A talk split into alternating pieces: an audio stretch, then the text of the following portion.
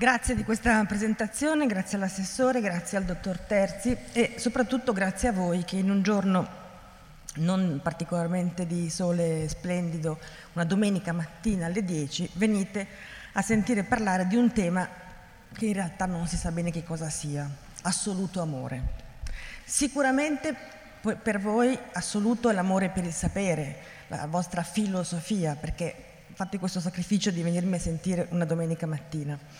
E non lo so se tra un'ora, 40 minuti, quando avrò finito di parlare, avremo capito che cos'è l'assoluto amore, ma cerchiamo di indagarlo, cerchiamo di ehm, farci delle domande e eh, qualche volta forse anche trovare una, qualche risposta.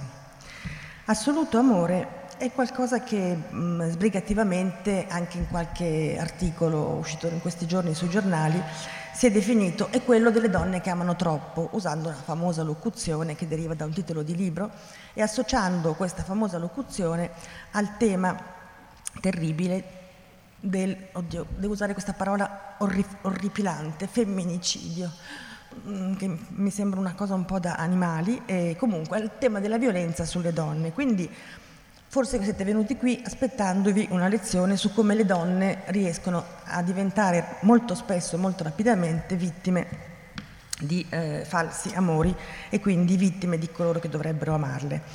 Um, io non vorrei assolutamente parlare di questo argomento, però siccome voi ci avete pensato sicuramente, allora diciamo qualche cosa, perché eh, in modo assoluto, ma cosa vuol dire poi assoluto? Se andiamo a vedere, assoluto significa la stessa, ha la stessa radice di assolto. Vengono da assolvere entrambi e significa libero da relazioni, da legami, mm, ma anche deciso, perentorio, universale, generale, totale, pieno, intero.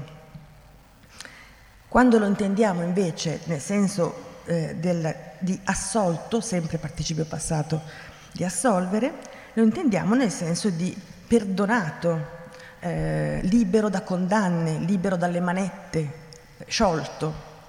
Quindi questa cosa già ci deve assolutamente insospettire, perché noi parliamo di un, quando intendiamo l'amore come assoluto, lo intendiamo come un fortissimo legame, mentre invece il significato vero di assoluto è essere senza legami, essere addirittura libero della condanna che ci siamo meritati perché siamo stati assolti. Sembra quasi di parlare di un ossimoro, assoluto, libero, amore, ma tutto ci viene in mente parlando, pensando a un amore assoluto, fuorché il libero amore. Anche perché quando si parla di amore assoluto si intende inteso verso un oggetto che diventa assoluto nel senso, in uno dei sensi che abbiamo detto prima, e cioè perentorio, un oggetto d'amore che occupa tutto lo spazio amandi che c'è dentro di noi.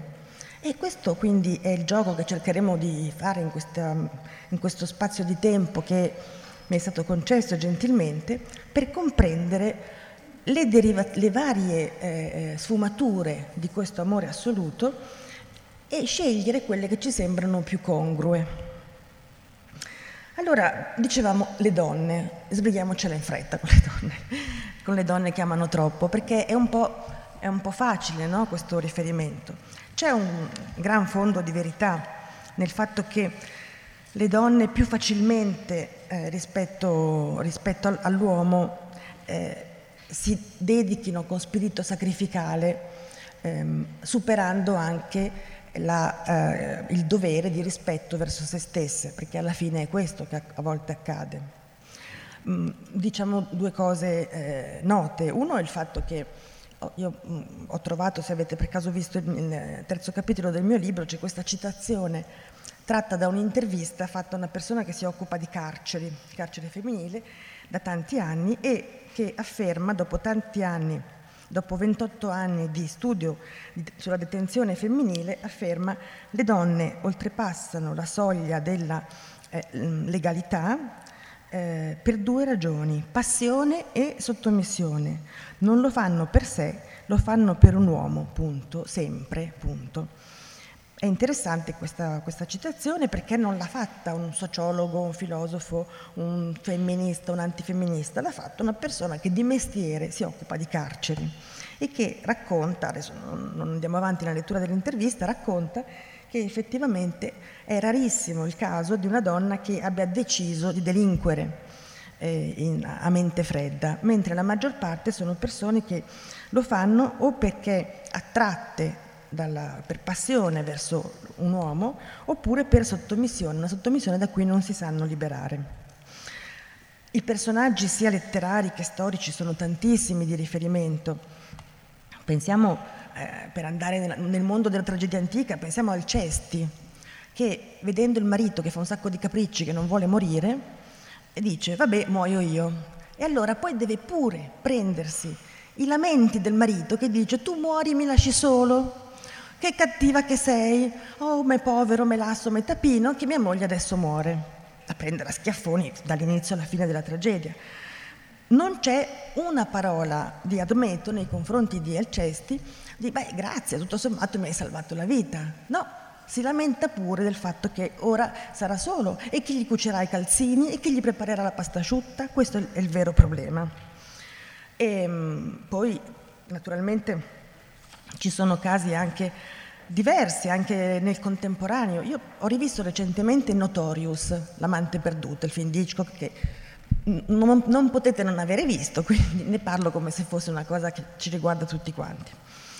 La protagonista di Notorious, ehm, sapete che è una meravigliosa Ingrid Bergman che impersona Elena, eh, che mh, mm, all'inizio si, cioè, che si innamora di quella faccia tosta di eh, Cary Grant, che si chiama Devlin, il quale le chiede una prova d'amore subito. Eh, vi ricordate la trama, no? Lei, eh, Elena, è figlia di un nazista e potrebbe essere utilizzata dalla CIA per scoprire un traffico di uranio in Brasile eh, fatto da neonazisti in vista della costruzione della bomba atomica.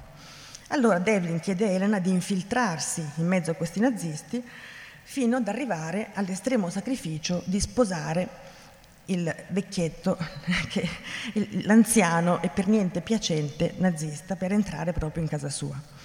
La decisione se sposare o non sposare ehm, è tutta di Elena, perché lui le dice scegli tu e non fa un gesto per trattenerla.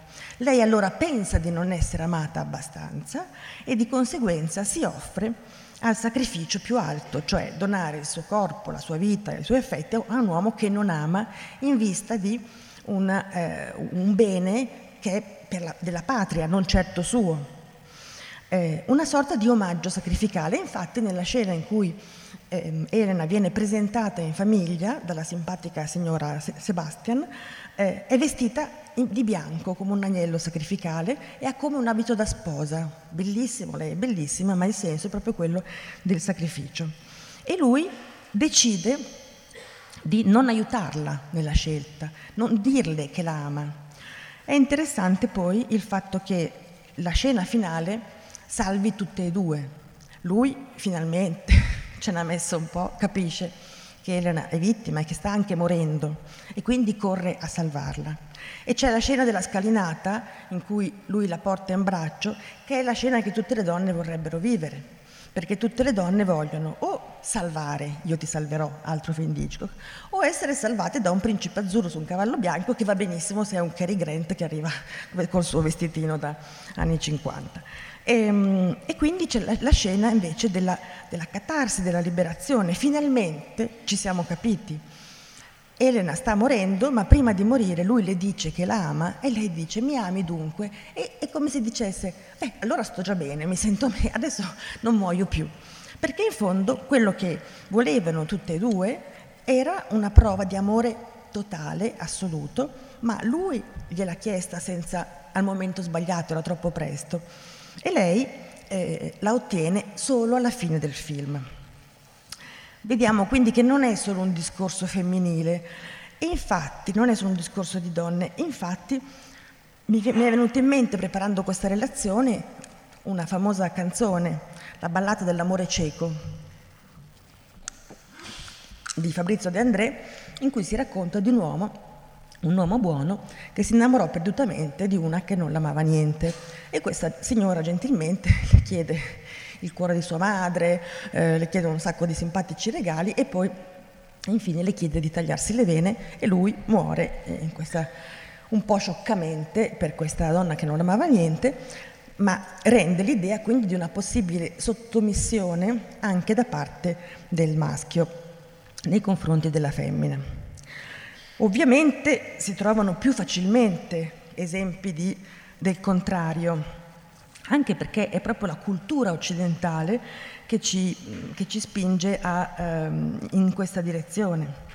Noi ci ricordiamo che Aristotele diceva eh, in casa, la, nella famiglia aristos, aristocratica, quindi quella giusta, la moglie non è un oggetto come un servo, però è di possesso del marito e comanderà in casa solo se avrà una ricca eredità che le permetterà di avere la, la possibilità di dire la sua. Questo Aristotele nell'etica a Nicomaco, nella politica, eccetera. Beh, poi nel secolo dei lumi, diciamo, abbiamo un Kant che, che fa veramente, eh, eh, fa, fa, un po' sorridere, anche se fa un po' impressione, perché ci dice che eh, la donna eh, non è sciocca. Il bel sesso ha tanta intelligenza quanto quello maschile. Incredibile, Kant, ma cosa dici? Però c'è una differenza, si tratta di un'intelligenza bella, mentre eh, quella maschile è un'intelligenza profonda, espressione questa che nel suo significato equivale a sublime.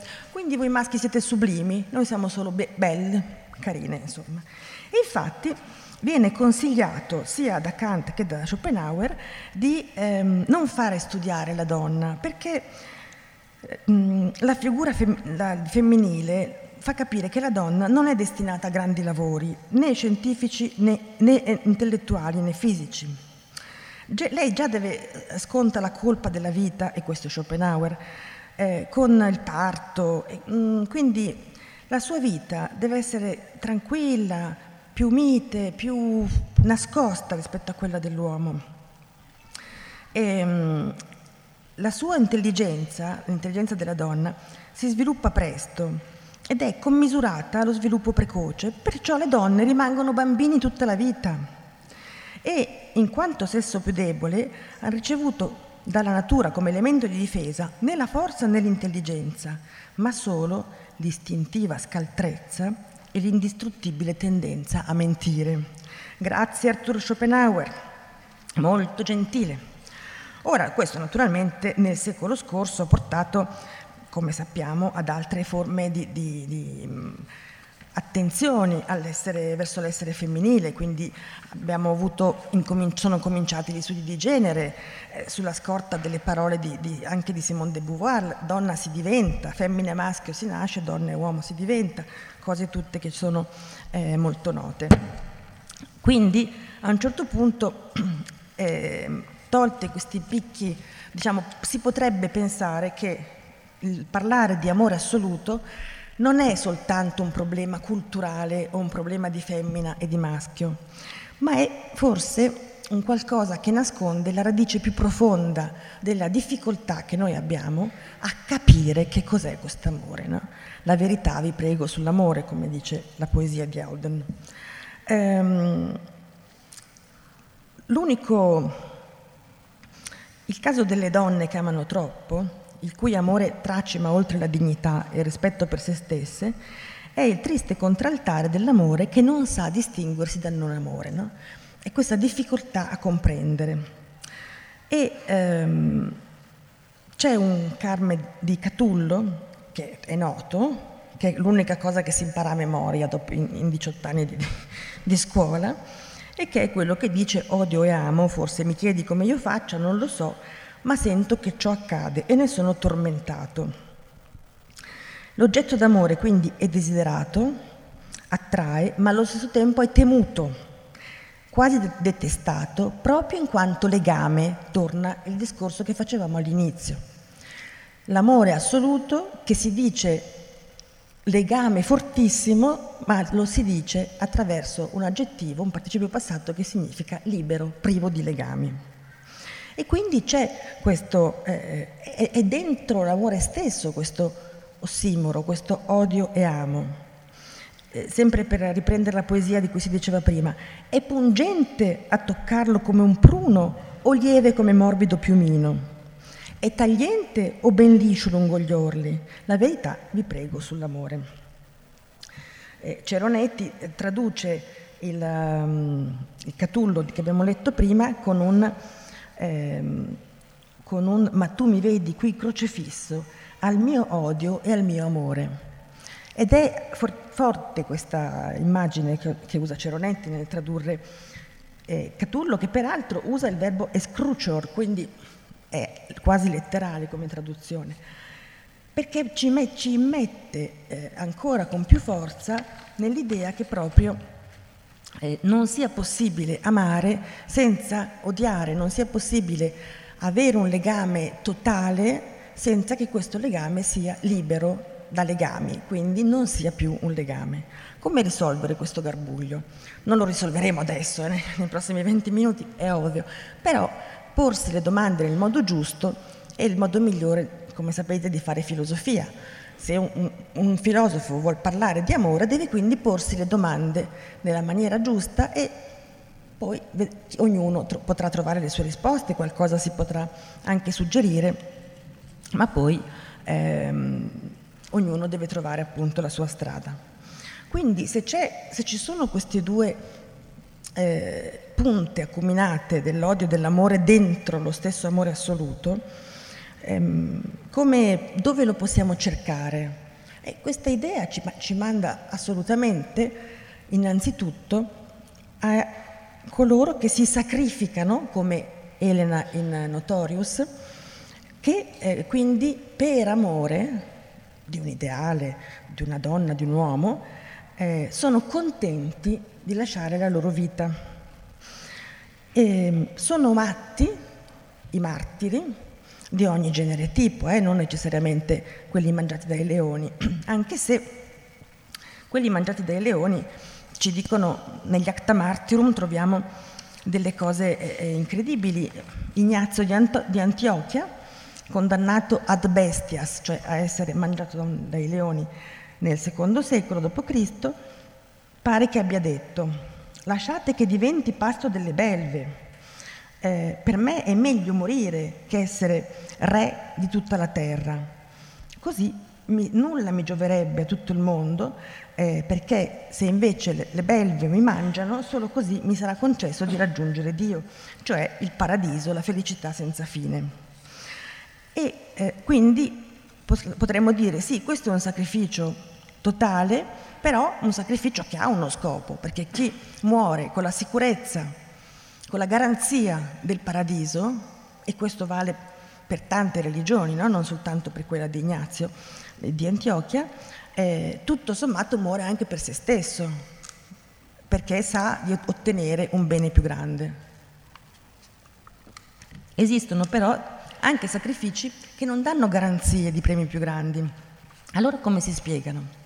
Si spiegano perché a volte ci sono delle vite che trovano la ricompensa del sacrificio nel, eh, nel compierlo, cioè già l'idea di eh, realizzarsi attraverso il sacrificio dà un senso definitivo alla vita di chi lo sceglie. Quindi già capiamo che comincia a, a schiarirsi qualche nube nell'accorgerci che tutto sommato la parte pungente questo, dell'odio e dell'amore, l'ossimoro, può anche avere una soluzione nel cercare il senso della propria vita in un sacrificio che poi non importa se comporta per la persona che si sacrifica qualche forma di vantaggio, di premio, di guadagno, ma che già da sé dà un senso. E noi sappiamo, anche perché ascoltiamo Vasco Rossi, che eh, ci interessa trovare un senso, ci interessa molto trovare un senso a questa vita, anche se poi qualcuno può pensare che non ne abbia, ma insomma comunque già cercarlo è dare un senso. Ehm, parlando dei, dei martiri di ogni religione, appunto, non si può non, mm, non parlare anche di coloro che sono eh, martiri ma da soli, non perché qualcun altro li, li metta all'interno dell'arena. Sono coloro che decidono di vivere una vita totalmente eh, ascetica, nel senso di, dell'aschesis che è esercizio, eh, fatica, totalmente libera da ogni forma di legame, vuoi per raggiungere un aldilà, ma vuoi anche semplicemente come maniera di affrontare l'esistenza, senza lasciarsi catturare dalla materia, dalle cose, dalle passioni. Questi sono i mistici che esistono mh, mm, sia eh, in tutte, da sempre in tutte le religioni, ma anche non in tutte le religioni, anche nelle scelte personali appunto di non lasciarsi intrappolare da altri legami che non siano quelli che si decidono di scegliere. Mm, molte cose si potrebbero dire, ma noi abbiamo necessità di non appesantirvi, noi nella nostra augusta persona, perché, ehm, perché appunto è domenica mattina, ieri sera avete fatto tutti tardi, come ho saputo. Ehm, prendiamo soltanto un, un tema, un, due, un personaggio interessante, che è una eh, filosofa atea che si chiama Giulia Cristeva, che tutti conoscete sicuramente, semiotica, filosofa, eccetera. La Cristeva ha scritto, si è interessata molto qualche anno fa, recentemente, eh, della, mm, del mondo degli scritti di Teresa d'Avila. Santa Teresa d'Avila, no? 600, la grande mistica.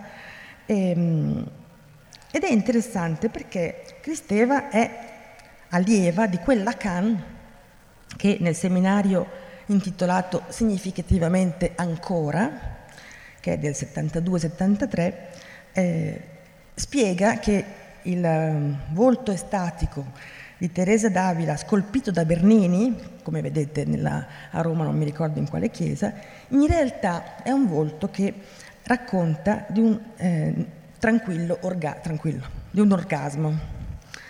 Per cui la mistica si deve intendere, secondo Lacan, come una sorta di autoerotismo mentale. In sostanza, Santa Teresa se la sarebbe detta e ridetta in modo tale da provocarsi questo orgasmo che, faceva, che veniva letto da lei e dagli altri come un eh, incontro mistico con la divinità.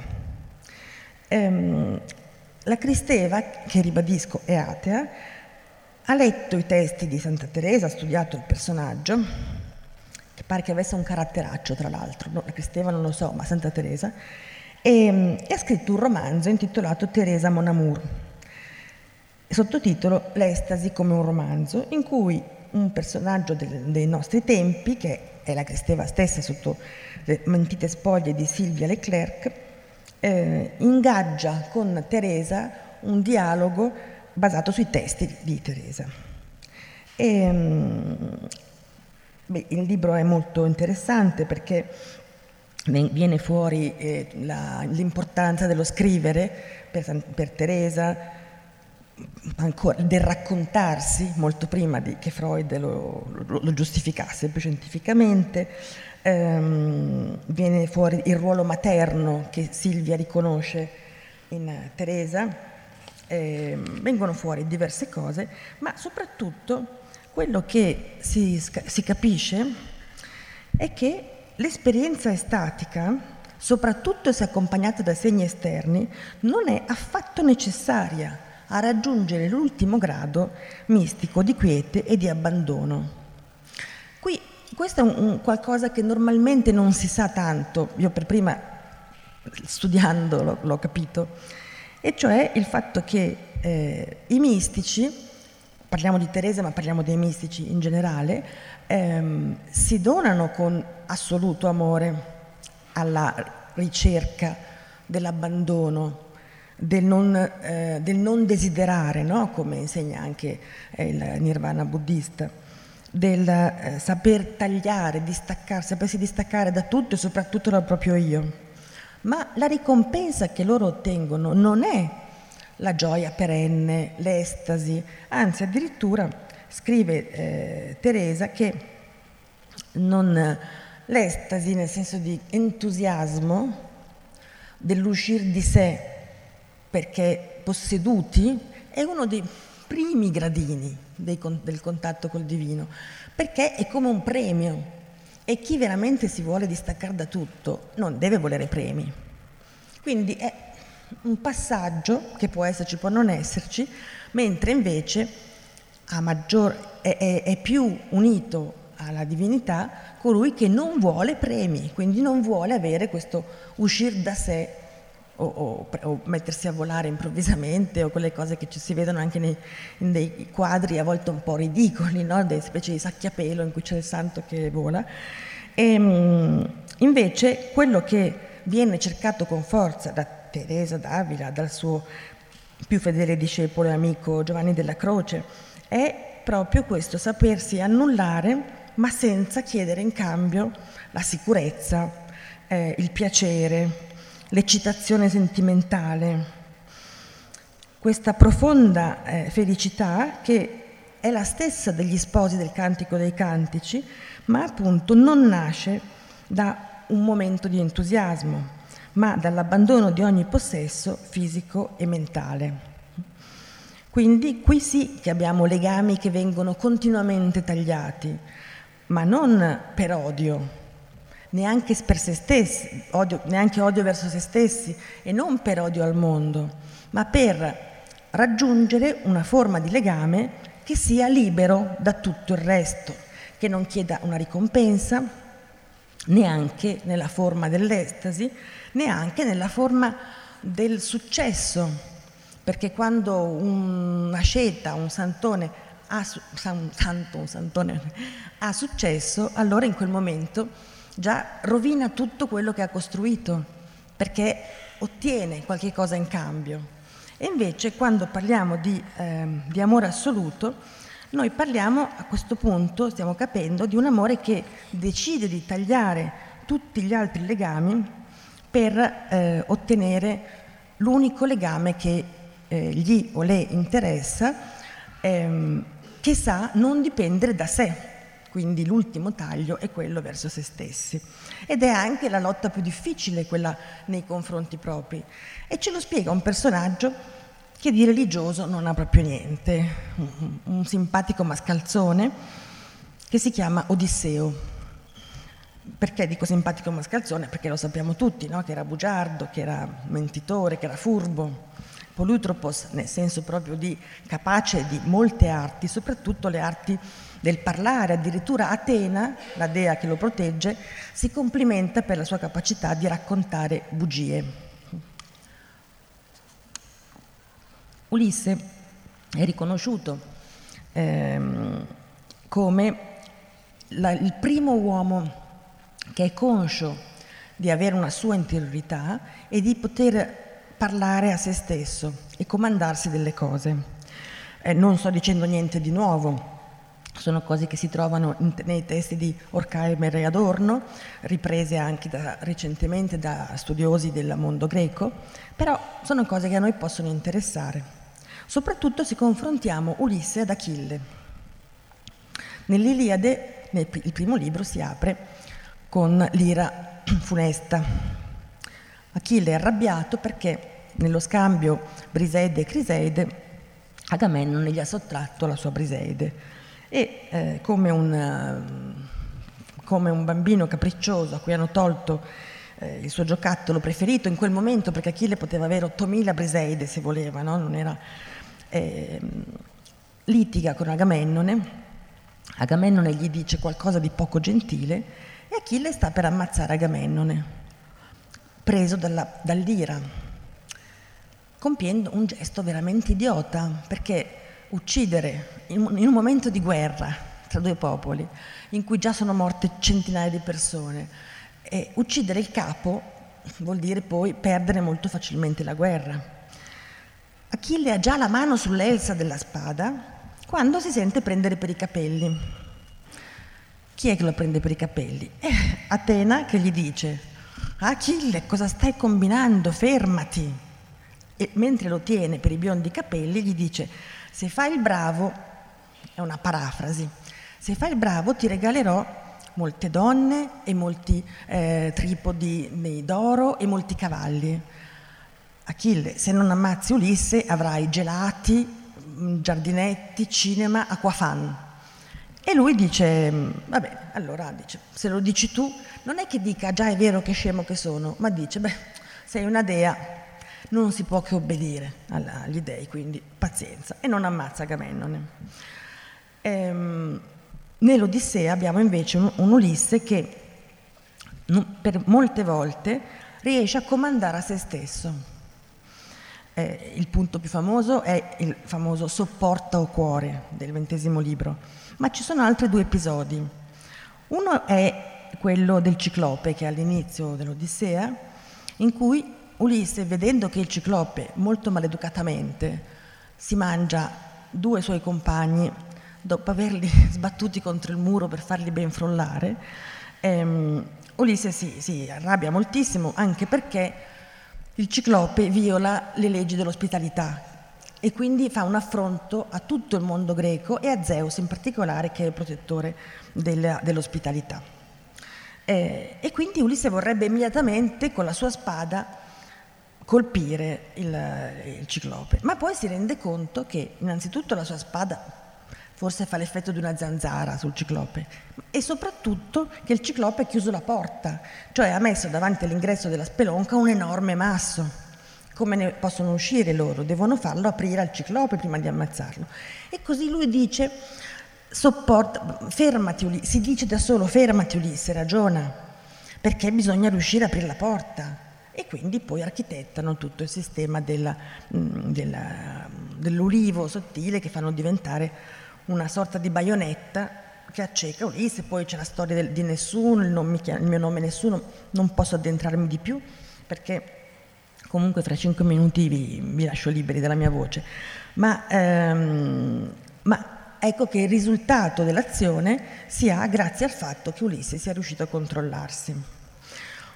Un'altra scena emblematica dell'Odissea c'è quando Ulisse vuole sentire le sirene ma capisce che da solo non sarà capace di opporsi al canto di queste orrende donne, no? sapete che le sirene non sono carine come la sirenetta di Andersen, sono donne tipo arpie dal volto di, ehm, dal corpo di uccello e quindi sono orrende e hanno però questa voce estremamente melodiosa che attrae i marinai perché, perché le sirene non si limitano a cantare trallallero trallala, ma raccontano al marinaio cose della sua vita e della vita de- dei suoi a casa. Quindi l'attrazione è l'attrazione della narrazione, del racconto, della conoscenza di cose lontane. E um, Ulisse sa di non poter reggere, si fa legare, cioè un'altra volta decide di imporsi a se stesso. E infine il punto più, più noto è quello appunto di sopporta cuore Ulisse è vestito da mendicante, è calata la notte dopo l'ultimo festino dei proci, non si è ancora rivelato a Penelope e eh, giace per terra come mendicante a dormire e vede le sue schiave che vanno a divertirsi nella notte con, eh, che sono sleali, no? una dozzina di ragazze che vanno a divertirsi nella notte con i proci. Vorrebbe ammazzarle subito perché gli, gli, l'irrita ancora di più vedere questa slealtà. Ma di nuovo dice a se stesso, sopporta cuore, come quando hai sopportato nell'antro del ciclope di eh, aspettare a vendicarti, di farlo in maniera razionale, non ti agitare. E allora Omero dice che Ulisse si obbedisce, si dice sopporta cuore e lo fa pur se questo gli costa una notte insonne, perché con metafora non particolarmente elegante, eh, Omero dice che Ulisse era, giaceva così come un, un, arrosto, un maialino arrosto che gira nella, sul fuoco, quindi anche Ulisse si agitava continuamente, no? aveva, aveva, ha vissuto una notte insonne.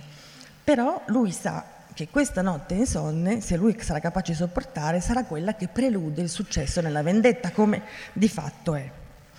Ehm, in questo caso Atena non viene come per Achille a tenerlo per i capelli, in questo caso Atena viene a fargli complimenti. Bravo Ulisse, sei riuscito a trattenerti, quindi adesso ti regalo qualche ora di sonno, perché poveretto, dopo come avrebbe fatto combattere tutti i proci. Ecco, questo è un esempio di, eh, di uomo che riesce a vincere la lotta ascetica, che è soprattutto contro se stesso, in vista di qualcosa di più alto, in vista di un legame più alto. E quindi questo nostro questo amore assoluto si sta rivelando. Prima abbiamo, abbiamo detto un, qualcosa, abbiamo detto l'aspetto della donna che più facilmente cade in, nella trappola delle sicurezze, delle insicurezze, delle sottomissioni. Abbiamo detto che può capitare però anche all'uomo, anche se è meno portato questo tipo di cose. Abbiamo detto che è difficile capire nei grandi amori cos'è odio e cos'è amore perché il grande amore è qualcosa che tutti vorremmo, ma poi è un grande legame. E abbiamo visto come il grande legame in verità arriva soltanto quando tutti gli altri legami sono stati tagliati, come attraverso una ascesa ascetica, appunto. E abbiamo visto come questo non è soltanto delle religioni, ma è anche dell'uomo che si presenta come soggetto che per la prima volta abbiamo trovato nell'Odisseo dell'Odissea, appunto. Quindi mh, mm, forse questo, questo amore assoluto non è qualcosa di così lontano, non è qualcosa di così impossibile per pochi matti o per pochi eh, fortunati ad avere grandi ideali. Forse è qualcosa che ci può toccare anche da lontano, da vicino, tutte le volte che in vista di un altro amore tagliamo un altro legame. Perché in verità eh, anche se Machiavelli dice che il principe è meglio che sia temuto piuttosto che amato, a noi non interessa fare i principi, ma se a qualcuno interessa, prego. Eh. E in verità se noi andiamo a vedere, eh, se non abbiamo appunto interesse a mantenere il potere come il principe, noi mh, mm, desideriamo di più essere amati che temuti. E, ehm, mh, noi vogliamo essere amati, tanto che spesso compiamo dei gesti che vanno contro altri amori o anche contro noi stessi nella speranza di attrarre amore. Ehm, il famoso amore liquido non piace a nessuno, ma lo stesso Bauman abbiamo sentito, abbiamo sentito dire uomini e donne sono disperati perché abbandonati a se stessi. Nella liquidità nella gelatina dell'oggi si galleggia a fatica senza riuscire a creare nulla di solido. Ma noi vogliamo qualcosa di solido, noi desideriamo eh, essere molto amati e se ehm, Guccini fa dire al suo eh, Cyrano io amo essere odiato, noi sappiamo che chi dice una frase del genere è proprio perché ha paura di non essere abbastanza amato. E Amare non è mai troppo, non è mai abbastanza. Ho finito.